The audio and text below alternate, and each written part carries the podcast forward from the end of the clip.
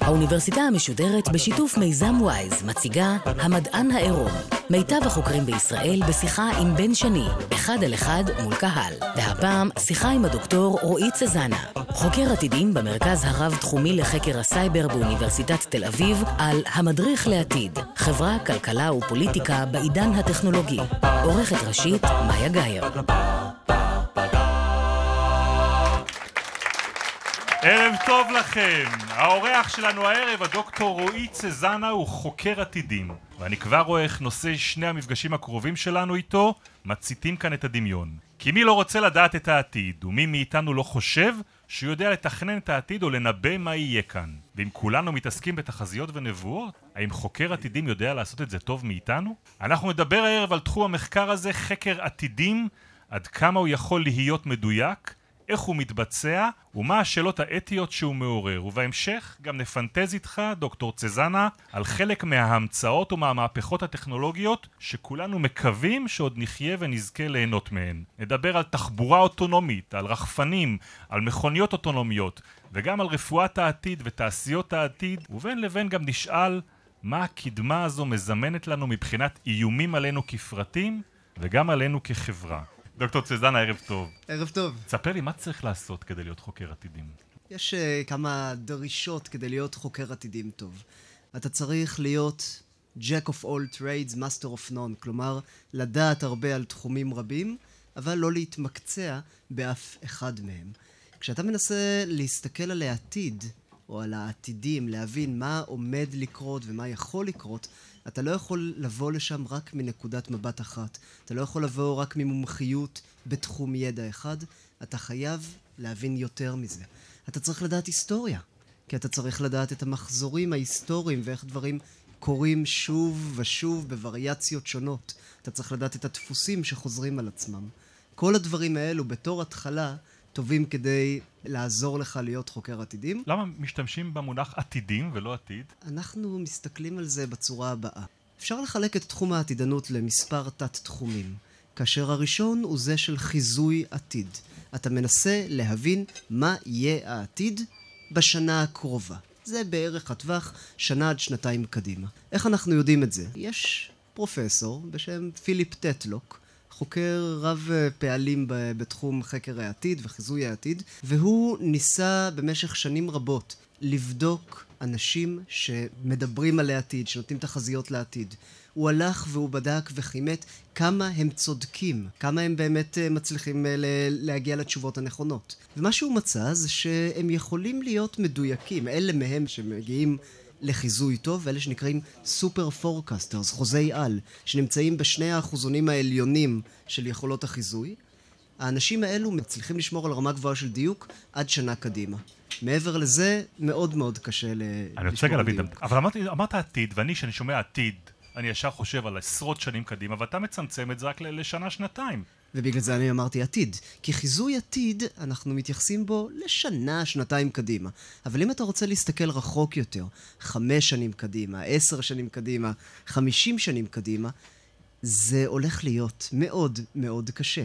אתה לא יכול לתת תחזית אחת, כי הדברים משתנים, והשינויים נבנים אחד על גבי השני, עד כדי כך שתוך עשר שנים מהיום אתה כבר לא מזהה את הנקודה בה התחלת. ולכן, מכיוון שהלכה למעשה בלתי אפשרי לחזות בצורה מדויקת מה עומד לקרות בעוד חמש או עשר שנים, יש יותר מדי בעיות ויותר מדי גורמים מגבילים, אנחנו משתמשים במונח חקר עתידים. אנחנו לא חוזים עתיד אחד, אנחנו מסתכלים קדימה. רחוק, ואנחנו מנסים להבין מה יכול לקרות בדרך לשם. אנחנו מנסים להבין איזה כוחות פועלים.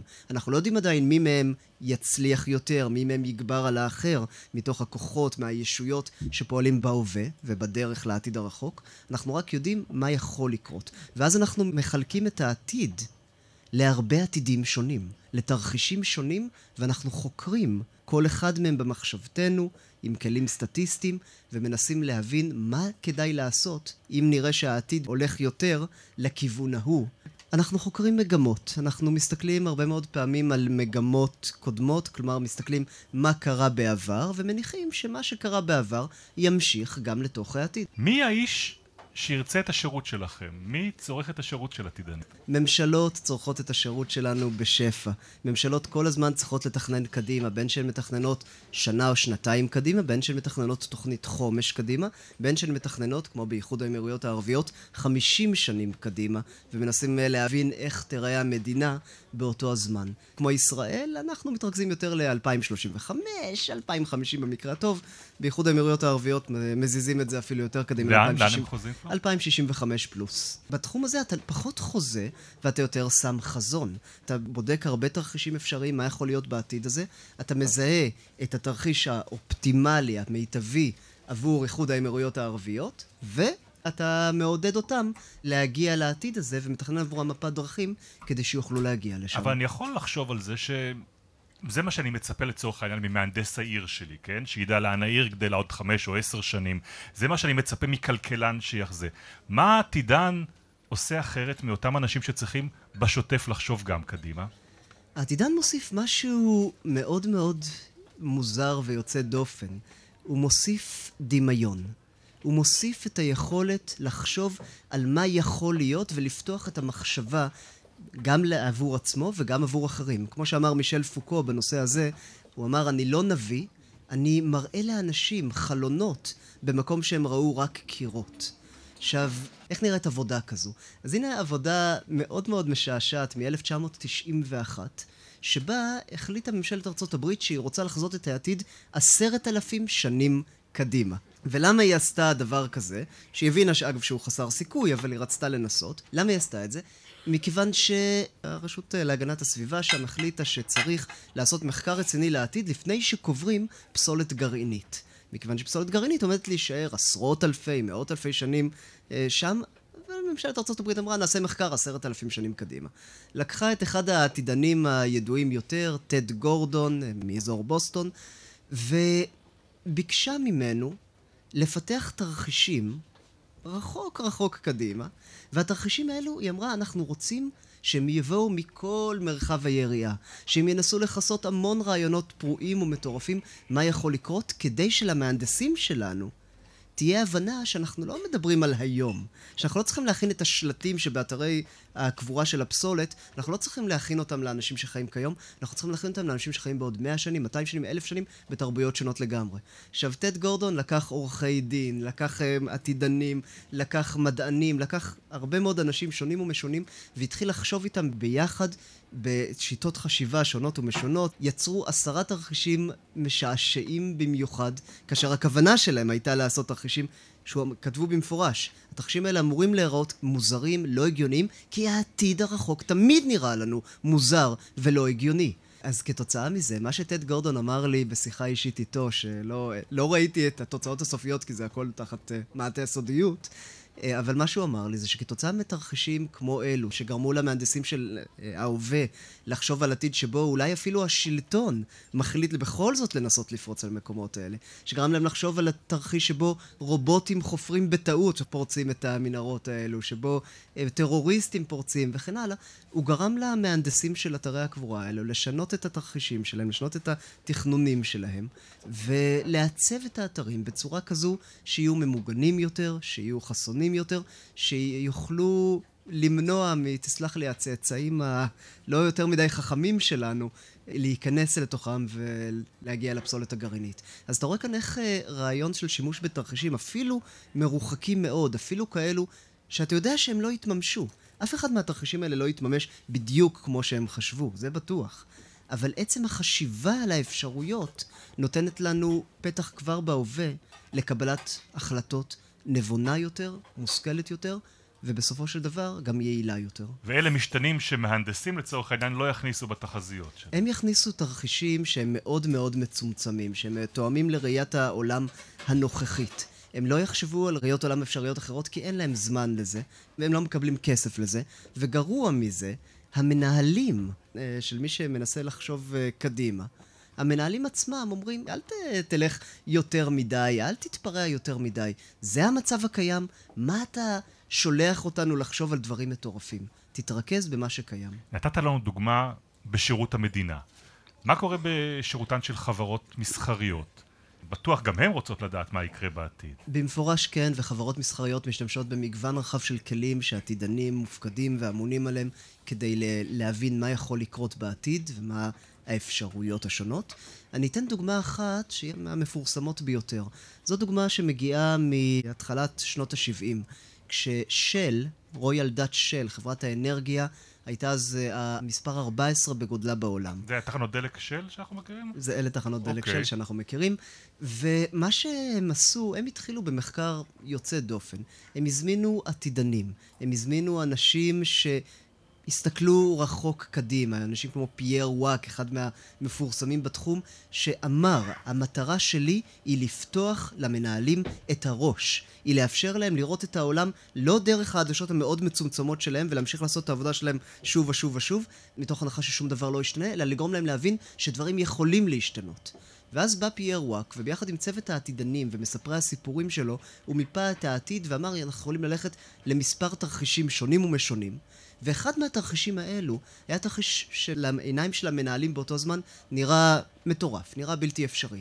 התרחיש הזה היה שהמדינות שמפיקות את הנפט ומשגרות אותו, מעבירות אותו לעולם המערבי ככה מטוב ליבן בתשלומים מאוד מאוד נמוכים, המדינות האלו יחליטו להתאגד, יחליטו לקבל כוח תחת איגוד מסוים וכתוצאה מזה, המחירים בשלב מסוים יעלו בצורה חדה, מכיוון שלאיגוד הזה יהיה פתאום כוח להעלות ביחד את המחירים. מה שקרה עם, עם אופן. יפה מאוד. המנהלים של של הסתכלו על התרחיש הזה, קצת צחקו, אבל בכל זאת לקחו אותו עדיין ברצינות, הוסיפו סעיפים בחוזים, יצרו מצב שבו גם אם התרחיש הזה היה מתממש, של לא הייתה נפגעת עד כדי כך. ומה שקרה זה באמת ב-72-73, אופק שזה האיגוד של המדינות מפיקות הנפט, אה, קיבל כוח אמיתי, הטיל אמברגו של נפט על המערב, ארצות הברית ואירופה נכנסו למשבר אנרגיה קשה כתוצאה מכך. חברות האנרגיה התמוטטו, קרסו, ספגו אה, הפסדים מאוד מאוד קשים, ורק של, שהתכוננה למצב הזה שהיה נראה בלתי אפשרי, הצליחה לשמור על רווחים גבוהים גם בתקופה הזאת, וכתוצאה מכך, היום היא החברה השנייה בגודלה בעולם בתחום האנרגיה, קפצה קדימה, ומעבר לזה הם ממשיכים לפתח תרחישים לעתיד. והתרחישים האלו נשמעים כסוד מסחרי. נשמרים בכספות, רק המנהלים של של חשופים אליהם, אסור לאף אחד להפיץ אותם, כי הם מתייחסים לזה כאל משהו שהוא נכס אמיתי עבור שם. כשאתה מדבר על התרחישים האלה, ברובם הם מה? פסימיים או אופטימיים? גם וגם. מה זה פסימי אופטימי? אבל כשמבקשים ממך עבודה, כן. אתה מרגיש שאנשים שניצבים מולך ומסתכלים על העתיד, בדרך כלל מה? הם רואים סיכוי או רואים סיכון? בדרך כלל אנשים כשהם מסתכלים אה, קדימה לעתיד, הם פסימיים. הם רואים בדרך כלל את החברה מתמוטטת, הם רואים את הכל משתנה, הם רואים איך השוק כבר לא מתאים למה שהם חושבים עליו, ולכן הם פסימיים. אה, וחלק מהתפקיד שלי הוא בעצם להחזיר להם את האופטימיות, לאפשר להם להיות מוכנים לכל מה שיכול לקרות, וכתוצאה מזה לשחזר את האמון שלהם בעצמם. עכשיו, יש סיבה טובה, אגב, שהם פסימיים. אנחנו יודעים אה, מהמחקרים של קלייטון קריסטנסן, שכתב את הספר הנפלא, מומלץ לכולם, דילמת החדשן, The Innovator's Dilemma, אנחנו רואים איך דור אחר דור, בכל פעם שטכנולוגיה חדשה נכנסת, חברות לא מבינות שהן צריכות להתחיל להשתמש בה. עכשיו, למה הן לא מבינות שהן צריכות להשתמש בה? לא בגלל שהמנהלים גרועים. אין כל כך הרבה מנהלים גרועים כמו שאנחנו אוהבים לדמיין. המנהלים טובים, אבל מה המנהלים עושים? בא המהנדס למנהל, אומר למנהל, אני רוצה להציע לך מוצר חדש ויוצא דופן, אני חושב שזה יהיה אחלה של דבר. והמהנדס הוא מהנדס, הוא בא בהתלהבות של תראה איזה דבר מטורף יצרתי. עכשיו, המנהל הוא בן אדם חכם. הוא אומר, אני עומד בראש חברה, ומה המטרה של חברה? להפיק רווחים. אז הוא הולך ללקוחות הנוכחים של החברה ושואל אותם, אתם רוצים בכלל מוצר כזה? הוא מתאים לכם? הוא משמש אתכם? מה הלקוחות אומרים לו? לקוחות מסתכלים על המוצר ואומרים, לא, אנחנו לא משתמשים בזה בכלל, מה, מה צריך דבר מוזר כזה? למה צריך למשל הרד דיסק שהוא קטן כל כך, שהוא יכול להתאים במחשב אישי, כשכל המחשבים בשנות ה-80 הם בגודל של מקרר ביתי. אז למה צריך בכלל הרד דיסק קטן כל כך? אז אף מנהל לא לוקח את זה, וכתוצאה מכך, המהנדסים המתוסכלים, המאוכזבים, עוזבים את החברות, ומקימים חברות סטארט-אפ משלהם. חברות הסטארט-אפ האלו מתחילות לשכלל את המוצר הזה, וברגע שהוא מגיע לרמה מספיק גבוהה, הוא פורץ לשוק, ופתאום מגלים שכן, אנשים רוצים מחשב ביתי אצלם בבית, והדבר היחיד שיכול להתאים במחשב ביתי זה הארדיסק קטן, כמו זה שהמהנדסים אה, ניסו להציע. ואז כל החברות הגדולות שהשקיעו בארדיסקים הגדולים, החברות האלו מתמוטטות כי אין להן יותר שוק למוצרים שלהן. והדפוס הזה של ערעור, של disruption, חוזר על עצמו שוב ושוב, ומראה לנו פעם אחר פעם שאפילו כשמנהל הוא טוב, הוא מסתכל בהווה ומנסה להבין האם יש שוק למוצרים שהוא מנסה למכור, המנהל הזה הוא לא יצליח בראייה קדימה לעתיד.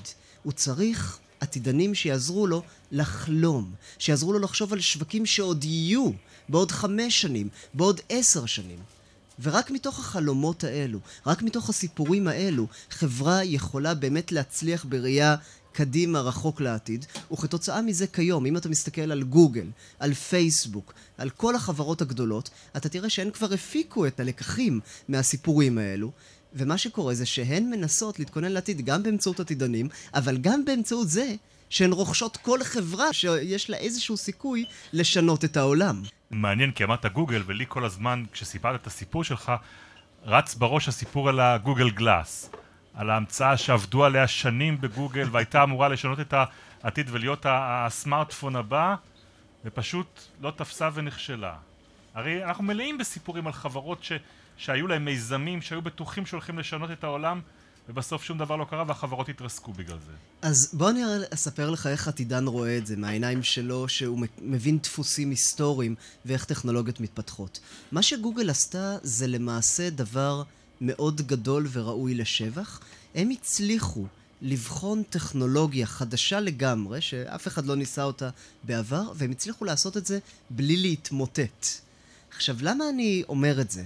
כי עתידנים מכירים את מה שנקרא The Gartner's Hype Cycle, מחזור ההייפ של גרטנר. מה זה הייפ? הייפ זה התלהבות, זה שאתה חושב שהמוצר הזה עומד לשנות את העולם. כל טכנולוגיה גדולה מתחילה את הדרך שלה במחזור ההייפ של גרטנר, כשהיא עולה בהייפ וכולם מתלהבים ממנה. יש עליה דיווחים בעיתונים, תראו, זה תכף יוצא לשוק, וכולם מתרגשים, וכולם מסקרים, ויש עוד השקעות ועוד השקעות, עד שהטכנולוגיה מגיעה למה שנקרא the peak of inflated expectations, פסגת הציפיות המוגזמות. אגב, אלה המינוחים המקצועיים. ובפסגת הציפיות המוגזמות, פתאום הטכנולוגיה הזו, למשל Google Glass, מגיעה לציבור הרחב, לא רק נשמרת אצל ה-early adopters, אצל המאמצים המוקדמים, אנשים שמוכנים להתמודד עם הכל, כדי, רק כדי להיות המגניבים שיש להם את הדבר הזה, אלא מגיע לאנשים כמו כל מי שמקשיב לתוכנית הזאת, שרוצה להתחבר לעתיד, אבל לא עד כדי כך מטורף לגבי זה. ואז פתאום הטכנולוגיה מגיעה לכולם, ומה קורה? מגלים שהיא לא מספיק טובה. מגלים שהיא לא עומדת בציפיות, מגלים שהגוגל גלאס עדיין מתחמם יותר מדי, אז זה, מש... זה נורא מפריע לך. מגלים שהסוללות לא מחזיקות מספיק זמן, מגלים שאנשים מסתכלים עליהם מוזר ברחוב ושוברים להם את המשקפיים בבר, וכן הלאה וכן הלאה. ובשלב הזה, הטכנולוגיה צונחת למטה ברמת ההייפ שלה, מפסגת הציפיות המוגזמות ל-throw of disillusionment, לשוקת הפיכחון. ובשוקת הפיכחון, מה שקורה זה ש...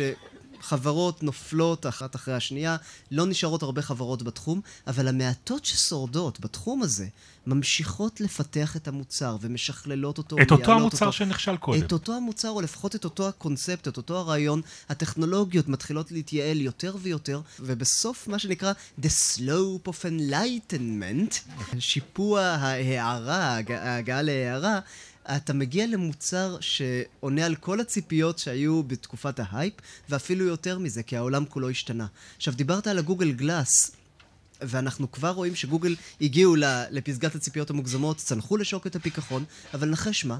הם הצליחו למצוא איפה באמת המוצר הזה מתאים. הם גילו שנכון להיום הוא עדיין לא מתאים לציבור הרחב, אבל היום כבר יש את Google Glass Enterprise, כי מה מסתבר? שהמוצר הזה של Google Glass, המקום האמיתי שבו הוא טוב, הוא במפעלים. ששם הוא יכול לעזור לכל פועל להבין מה הוא צריך לעשות בכל רגע נתון. הפועל לא צריך להסתובב עם דפי נייר, לא צריך להסתובב עם אייפד שיש לו אורך חיים של שבוע בערך במפעל. יכול הפועל גם לטפס על טורבינות רוח, ובלי שהוא ישתמש בידיים, אומרים לו כל הזמן בדרך המשקפיים מה לעשות וכן הלאה. אז גוגל גלאס בהחלט מצאו את השימוש שלהם. בואו נחזור רגע לדבר עליכם, על חוקרי העתידים. איך מתייחסים אליכם הקולגות שלכם באקדמיה? תראה, אני לא רוצה לדבר בהכללה. יש חוקרים באקדמיה שנורא אוהבים את התחום אה, הזה של חקר העתיד, אה, אבל אני חושב שעבור מדענים, במדעים המדויקים, הם רגילים לדרך חשיבה מאוד מאוד פשוטה וברורה. אם אני מפיל פקק של בקבוק לרצפה, אז אתה יכול בתור פיזיקאי לחשב בדיוק תוך כמה זמן הוא יפגע ברצפה. ופיזיקאים למשל מצפים לתשובות מאוד מדויקות לגבי העתיד. עכשיו, אתה יכול לפעמים לתת תשובות מאוד מדויקות לגבי העתיד. פרק שנופל על הרצפה זה לא קשה. אבל ברגע שמעורבת כאן הבחירה האנושית, אין לך את אותה יכולת. אם אני אומר לך, אל תחשב לי מתי יפגע הפקק ברצפה כשאני מפיל אותו. תחשב מה קורה כשאני זורק אותו. ואז אתה צריך להתחיל לחשוב עליי, על בן האדם. ואין לנו שום מודל טוב עדיין להבין איך בני אדם חושבים. גם כאינדיבידואלים, ועוד יותר מזה, כקבוצות. ולכן, אה, אני חושב שהמדענים במדעים המדויקים מצפים לתשובות מאוד חדות וברורות, ויש להם את האשליה, הרבה פעמים שעתידנים אמורים לתת את התשובות האלו. אבל אתה לא יכול לתת את התשובות האלו, ואם אתה מנסה לתת תשובות חדות ומדויקות לגבי העתיד, אתה, סלח לי, או שוטה או שרלטן. אה, אני חושב שאנשי המדעים באקדמיה ירוויחו הרבה מכך שהם יבינו את צורת החשיבה בתרחישים. להסתכל על העתיד כהרבה אפשרויות שונות, ולהיעזר באפשרויות האלה כשהם חושבים uh, קדימה. אתה התחלת שם, נכון? במדעים המדויקים. אני התחלתי שם, אני עשיתי את התואר הראשון בביולוגיה, ואת התואר השני והשלישי בננו-טכנולוגיה בטכניון, אצל פרופסור שולמית לוינברג ופרופסור אייל זוסמן. ננו-טכנולוגיה. זה נשמע לי כמו Buzzword, הייתי שומע הרבה פעמים את שמעון פרס מדבר על זה עוד, נכון? ננו-טכנולוגיה. אני עוד רואה בעיני רוחי את סרט המדע בדיוני ש, שדמיינתי פעם של איזה חללית שנעה במחזור אדם ו, ונוסעת להילחם... אה, אוי. מה? כן, אייזיק אסימוב, המסע המופלא. אני לא יודע כמה כסף שילמו לו כדי לכתוב את הספר הזה, כי רמת... אבל זה כבר לא יקרה, נכון? הננו-טכנולוגיה הזה. החלומות שלי על מכונות בתוך הגוף שנלחמות עכשיו אתה סתם מנסה לעצבן אותי. נו, סיכמנו שזה התפקיד שלי היום. אוקיי, בסדר. לאן הולכת הביולוגיה? הביולוגיה הולכת למקום, הביולוגיה, הרפואה הולכת למקום נהדר. הכלים הטיפוליים שלנו כל הזמן נהיים יותר יעילים ויותר ממוזערים. אנחנו עובדים כיום במקרים רבים בסדר גודל של מולקולות. כלומר, אנחנו מבינים איך מולקולות עובדות ואנחנו יכולים לשחרר מולקולות לפעמים בצורה מדויקת מספיק כדי לקטול תאי סרטן ייחודיים, כדי להשפיע על איברים ורקמות מאוד מסוימים בגוף, כדי אפילו לעשות ננו ניתוחים, ננו סרג'ריז בתוך הגוף שאתה מזריק ננובוטים, כמו במחקר של אה, אסף זינגר ואבי שרודר מהטכניון, אתה מזריק ננובוטים, סלח לי, מה זה, מה זה בוטים? זה לא באמת רובוטים, אלה ננו חלקיקים, שמחוברים אליהם אנזימים. מה זה אנזים? אנזים זה מכונה. אנזים זה מכונה שהתפתחה בטבע, שהתפתחה באבולוציה. והאנזימים המסוימים האלו יכולים לחתוך את הקולגן ברקמה, את רקמת החיבור, ובעצם לעשות ניתוח. את מה שאתה עושה עם סכין מנתחים כיום, שזה עבור תאים, מה זה סכין מנתחים? עבור תאים, אה, סכין מנתחים כל כך, שהוא כל כך דק ועדין, עבורם זה אסון טבע, זה דבר עצום. אתה יכול להתחיל לעבוד מול תאים בסדרי הגודל שלהם. אתה יכול להתחיל לחתוך את הרקמות, ותוך כדי שאתה פוגע במולקולות ספציפיות ולא הורס איברים ורקמות במחי יד. אתה יכול לשגר ננו-בוטים לזרם הדם, למשל כמו במחקרים של עידו בצלת במקור מאוניברסיטת בר אילן, שהוא מפתח מולקולות שיכולות להיפתח ולהיסגר כשהן מקבלות הודעות מהסביבה. עכשיו, אלה למעשה רובוטים. כי רובוט, יש לו, ההגדרה הפשוטה ביותר, היא שיש לו חיישנים, יש לו מעבד, ויש לו אפקטורים, דרך להשפיע על הסביבה.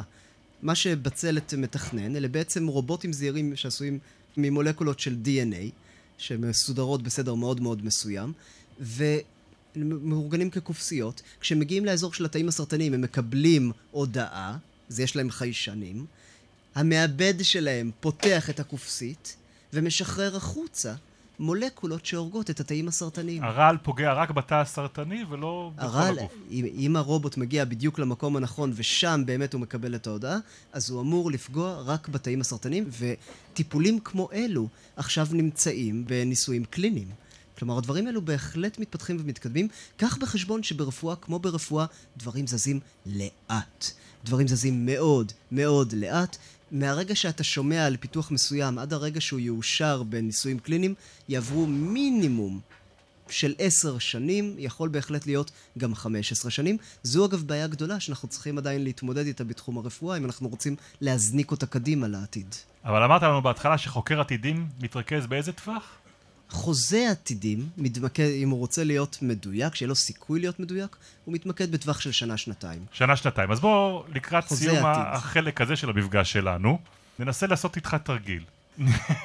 אני אקח אותך לתחום אחר לגמרי. תסביר לנו איך, זה, איך אתה עובד. אני אבקש ממך לחשוב על 2020. זה, זה, זה מחר בבוקר, כן? כן, אמרנו, שנה-שנתיים. טראמפ.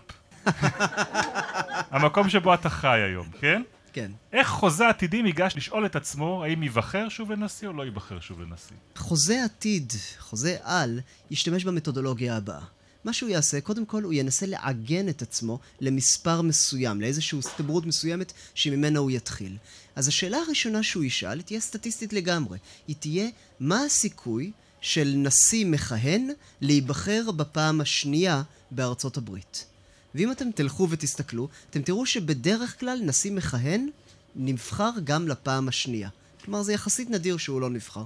אין לי שוב, אין לי את הנתונים, אני מעריך שבערך 70-75 אחוזים. אבל אז הוא אומר לעצמו, רגע, אבל טראמפ, טראמפ אה, שנוא במיוחד על הציבור באמריקה, אז הוא מוריד 10 אחוזים, אז זה 65 אחוזים, זה עדיין תוצאה יפה. ואז הוא אומר, אבל רגע, בקרב הבסיס שלו הוא זוכה לאהדה שאף אה, רפובליקני לא זכה לה עד אה, בחמישים השנים הקרובות. אז הוא מוסיף עוד 5 אחוזים, כי זה לא כל כך הרבה, אבל עדיין, אז 70 אחוזים.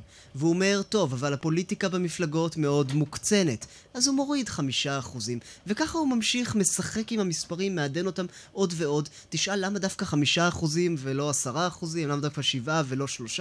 אנחנו לא יודעים. זאת אינטואיציה אנושית של חוזי העל, אבל כשהם עושים את החלוקה הזו וכשהם עושים את העידון הזה, קודם מתחילים עם המספר הגדול, ואז מעדנים ומעדנים ומעדנים, התוצאה שאנחנו מקבלים בסופו של דבר, יש לה סבירות יותר גדולה להיות נכונה ממספר שאתה זורק, שאני זורק, או שאפילו פרשנים פוליטיים זורקים. כי מה מסתבר? הפרשנים הפוליטיים שכותבים לנו בעיתונים, וזה גם מהמחקר של טטלוק, אם במחקר המקורי שלו הוא מצא שמומחים יש להם סיכוי ממוצע של הצלחה, שהוא בערך כמו זה של שימפנזה שזורק חצים על הקיר, כן? כן? הרי שאלה שכותבים לנו בעיתונים, אלה שמופיעים לנו בטלוויזיה, אלה שמדברים איתנו בביטחון עצמי עצום וטווים לנו סיפור יפהפה על למה כן יקרה, למה לא יקרה, לאנשים האלה יש סיכוי עוד יותר נמוך לחזות את העתיד בצורה מדויקת משימפנזה שזורק חצים על הקיר. אלה האנשים שנקראים קיפודים, שיש להם אידיאולוגיה אחת ברורה. למה קיפודים? למה קיפודים? כי זה לפי המשל המפורסם של איזופוס, שהשועל יודע דברים רבים, אבל הקיפוד יודע דבר אחד גדול. וזה נהדר, אתה רוצה קיפודים באקדמיה, פרופסור שיודע הכי טוב בתחום שלו, אבל אם אתה רוצה פרשנות פוליטית למשל, שיהיה לה סיכוי יותר טוב להיות מדויקת, בסופו של דבר, לחזות את מה שיקרה, אתה לא יכול להיות קיפוד, אתה לא יכול להיות עם אידיאולוגיה אחת ודרכה לנמק את כל מה שאתה רואה. אתה צריך להיות שועל, להסתכל על הרבה פרשנויות שונות, להבין את המורכבות ולהתחיל לדרג ולעדן את התחזית שלך בצורה שהיא אה, מספרית וסטטיסטית. ולכן חוזי העל, החוזים הטובים ביותר, הם חד משמעית שועלים. יודעים הרבה בהרבה תחומים שונים. דוקטור רועי צזנה, אל תלך לשום מקום. אנחנו נפרדים עכשיו מהמאזינים שלנו בגלי צה"ל, הם ישובו לשמוע את המפגש איתך בשבוע הבא, אבל אנחנו נשארים כל הזמן הזה כאן בבר בתל אביב, רק נגיד למאזינים שלנו עד הפעם הבאה, לילה טוב.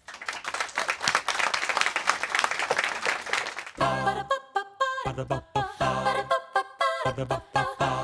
Ba ba ba ba.